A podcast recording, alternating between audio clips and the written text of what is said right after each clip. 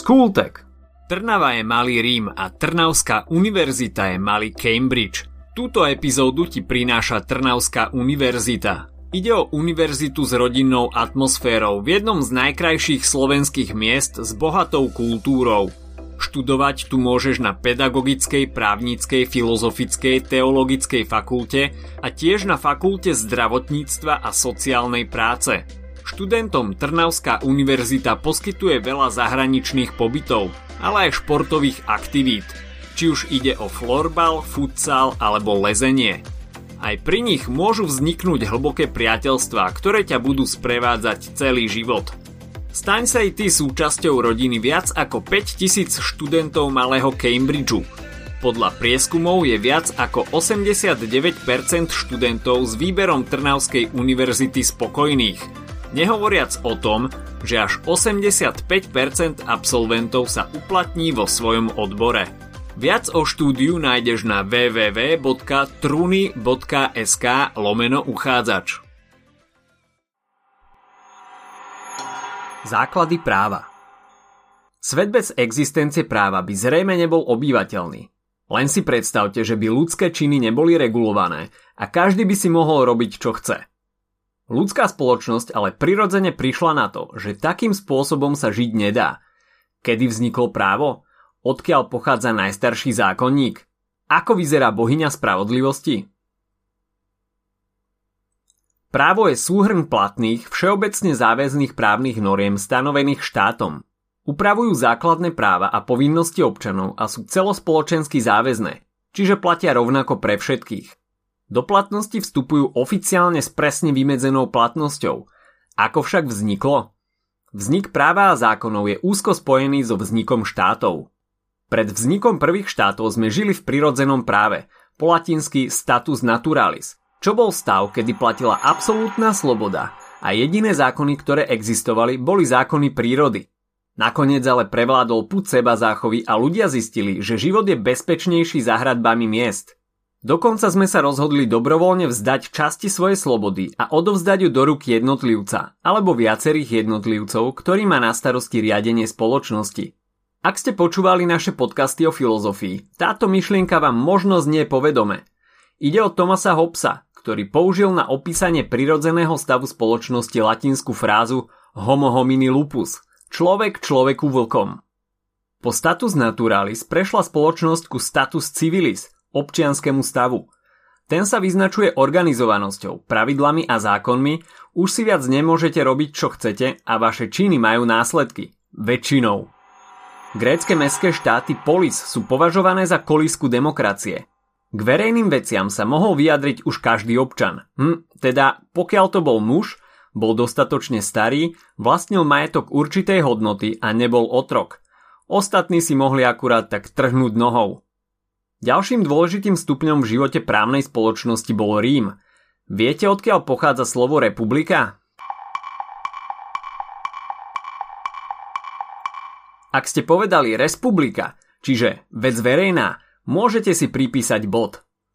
Rímska republika existovala v rokoch 509 až 29 pred našim letopočtom a na jej riadení sa podielala celá horda úradníkov, ktorí boli volení ľudom. Počas existencie Rímskej republiky boli spísané aj tzv. zákony 12 tabúl. Dovtedy sa súdilo podľa zvykového práva, čo sa ale často zneužívalo a občania chceli mať nejaké záruky spravodlivosti.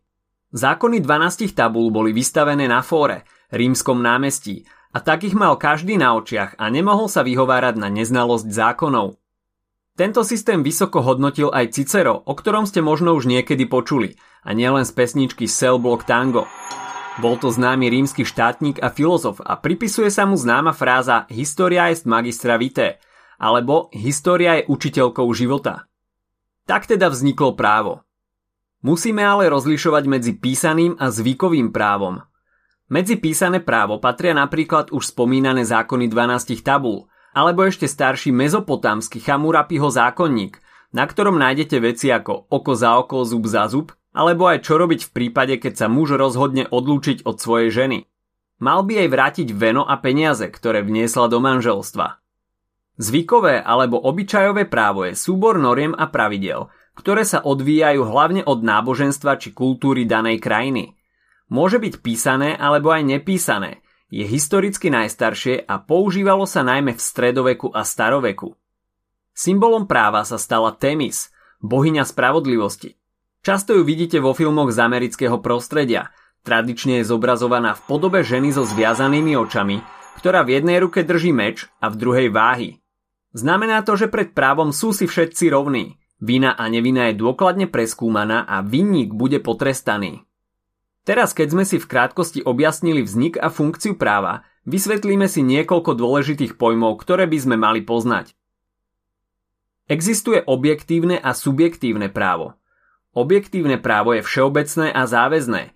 Je to právo platné na určitom území v určitej dobe. Subjektívne právo alebo oprávnenie je právo, ktoré niekomu patrí. Máte právo na vzdelanie, právo na život, právo na súdnu ochranu. Dovoluje vám správať sa a konať určitým spôsobom a je zaručené a chránené všeobecne platným právom. Právna norma je štátnym orgánom ustanovené všeobecne záväzné pravidlo, ktoré reguluje správanie určitej spoločnosti cez rôzne príkazy, povolenia či zákazy. Odchýlenie od právnej normy je sankcionované. Dodržiavanie týchto noriem je vynútiteľné štátnymi orgánmi, či už priamo alebo nepriamo. Platí po vydaní v zbierke zákonov a účinnosť nadobúda od konkrétneho dátumu. A ak dátum nie je uvedený, tak 15 dní po zverejnení. Právna norma má určitú štruktúru. Skladá sa z hypotézy, dispozície a sankcie. Hypotéza je určenie podmienok, udanie situácie. Ak sa stane X, potom nasleduje dispozícia, ktorá opisuje, ako by sa norma mala realizovať. Má sa stať Y a sankcia zasa opisuje následky nedodržania tejto právnej normy. Právne normy môžu mať osobnú, územnú a časovú pôsobnosť. Osobná pôsobnosť znamená, že právna norma sa vzťahuje na určitú skupinu ľudí, napríklad na diplomatov, ktorí majú diplomatickú imunitu, alebo prezidenta či prezidentku. Územná pôsobnosť hovorí o území, na ktorom je norma platná. Môže byť celoštátna alebo miestna, ak ide o nejaké nariadenie miestnej samozprávy. No a časová pôsobnosť vymedzuje, kedy norma platí. Napríklad v prípade prírodnej katastrofy alebo v čase socioekonomických zmien. Ako funguje schváľovanie nových zákonov? Legislatívny proces je ústavou a zákonom stanovený postup na vznik nových právnych predpisov. Na prvý pohľad sa môže zdať zdlhavý a komplikovaný, ale v skutočnosti to nie je nič nepochopiteľné. Najprv musia výbory Národnej rady Slovenskej republiky, poslanci alebo občania podať návrh na vydanie zákona. Potom príde druhá fáza, kedy sa na tento návrh pozrú kritickým okom v Národnej rade a zhodnotia, či je zákon skutočne potrebný. To je prvé čítanie. Ak návrh zákona prejde touto fázou, posunú ho do druhého čítania, kedy sa výbory parlamentu na návrh pozrú ešte kritickejšie, prehodnotia ho a vyjadria svoje pripomienky – potom zákon posunú späť do Národnej rady, kde dôjde k tretiemu čítaniu. Ak návrh zákona úspešne prejde všetkými troma čítaniami, dostane sa až do schvalovacej fázy. Na to, aby bol parlament vôbec uznášania schopný, musí byť prítomná nadpolovičná väčšina poslancov a nadpolovičná väčšina z nich musí súhlasiť s prijatím. Na ústavný zákon je však potrebná kvalifikovaná väčšina, troch petín poslancov.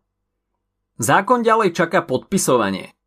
Do 15 dní musí zákon podpísať predseda vlády, predseda Národnej rady Slovenskej republiky a prezident, ktorý má právo veta. Ak prezident alebo prezidentka toto právo použije, zákon musí byť opäť prerokovaný. Ak sa tak nestane, zákon vyjde v zbierke zákonov. Publikáciou nadobúda platnosť, ale účinný je až 15 dní od publikácie, ak nie je určené inak. Ešte si povedzme niečo o právnom systéme. Európsky a angloamerický právny systém sa od seba odlišujú tým, že angloamerický systém funguje na základe precedensov. Určite ste už o niečom takom počuli. Znamená to, že súd napríklad v Spojených štátoch súdi na základe podobných prípadov v minulosti. Nakoniec si zadefinujeme pojmy medzinárodné a vnútroštátne právo. Medzinárodné právo upravuje vzťahy medzi jednotlivými štátmi a medzinárodnými organizáciami – zatiaľ čo vnútorné právo platí len na území jedného štátu. Medzinárodné právne normy musia korešpondovať s vnútroštátnym právnym poriadkom, ale medzinárodné právo je v konečnom dôsledku nadradené vnútroštátnemu. Potom tu máme ešte verejné právo, súkromné právo a verejno-súkromné právo. Verejné právo upravuje v podobe zákazov a príkazov nadradený vzťah medzi štátom a občanom. Patrí sem napríklad ústavné právo, trestné právo či finančné právo. Súkromné právo funguje na rovine občan versus občan. Na rozdiel od verejného práva ide o vzťahy založené na princípe rovnosti a existuje tu možnosť dohody. Ide napríklad o občianske právo, rodinné právo či obchodné právo. Verejno-súkromné právo sklubilo oba tieto sektory dokopy. Ide napríklad o pracovné či poisťovacie právo. Tak si to teda ešte rýchlo zhrňme. Od status naturalis prešlo ľudstvo k status civilis. Rôzne štátne zriadenia začali vznikať najmä z pudu seba záchovy, pretože takáto existencia bola jednoduchšia. Koliskou demokracie je Grécko, kde fungovala priama demokracia, čiže na chode krajiny sa mohli podielať všetci občania, teda tí, ktorí splňali určité podmienky. Ďalším príkladom je Rímska republika, kde si ľudia volili veľké množstvo úradníkov. Medzi najstaršie príklady písaného práva patria zákony 12 tabú, ktoré boli vystavené na rímskom fóre a Chamurapiho zákonník z čias mezopotámskej ríše. Symbolom práva je bohyňa Temis, ktorá je zobrazovaná ako žena so zaviazanými očami s mečom v jednej a váhami v druhej ruke. Rozlišujeme subjektívne a objektívne právo. Objektívne právo je všeobecne záväzné a subjektívne právo je zase také, ktoré niekomu patrí. Napríklad právo na vzdelanie či život. Ďalej je tu vnútroštátne a medzinárodné právo, verejné právo, súkromné právo a verejno-súkromné právo. Právna norma je záväzné, všeobecné pravidlo, ktoré reguluje správanie spoločnosti. Odchýlenie od právnej normy je sankcionované. Právne normy sa skladajú z dispozície, hypotézy a sankcie a môžu mať osobnú, územnú alebo časovú pôsobnosť. Legislatívny proces sa sklada z piatich fáz. Zákonodárna iniciatíva, kedy niekto podá návrh na nový zákon, potom následuje prerokovanie zákona v Národnej rade Slovenskej republiky – ak zákon prejde všetkými troma čítaniami, nasleduje schvalovanie. Potom už treba len podpisy troch najvyšších predstaviteľov Slovenskej republiky a zákon môže byť publikovaný. Ak sa ti dnešný podcast páčil, nezabudni si vypočuť aj ďalšie epizódy z Kultegu alebo našej série Hashtag čitateľský denník, v ktorej sme spracovali dve desiatky diel, ktoré by si mal poznať. Potešíme sa aj, ak nás ohodnotíš na Apple Podcasts, napíšeš komentár na YouTube alebo dáš odber na Spotify, aby ti nič neuniklo. A nezabudni o nás povedať kamošom. Počujeme sa pri ďalšej časti Skultegu.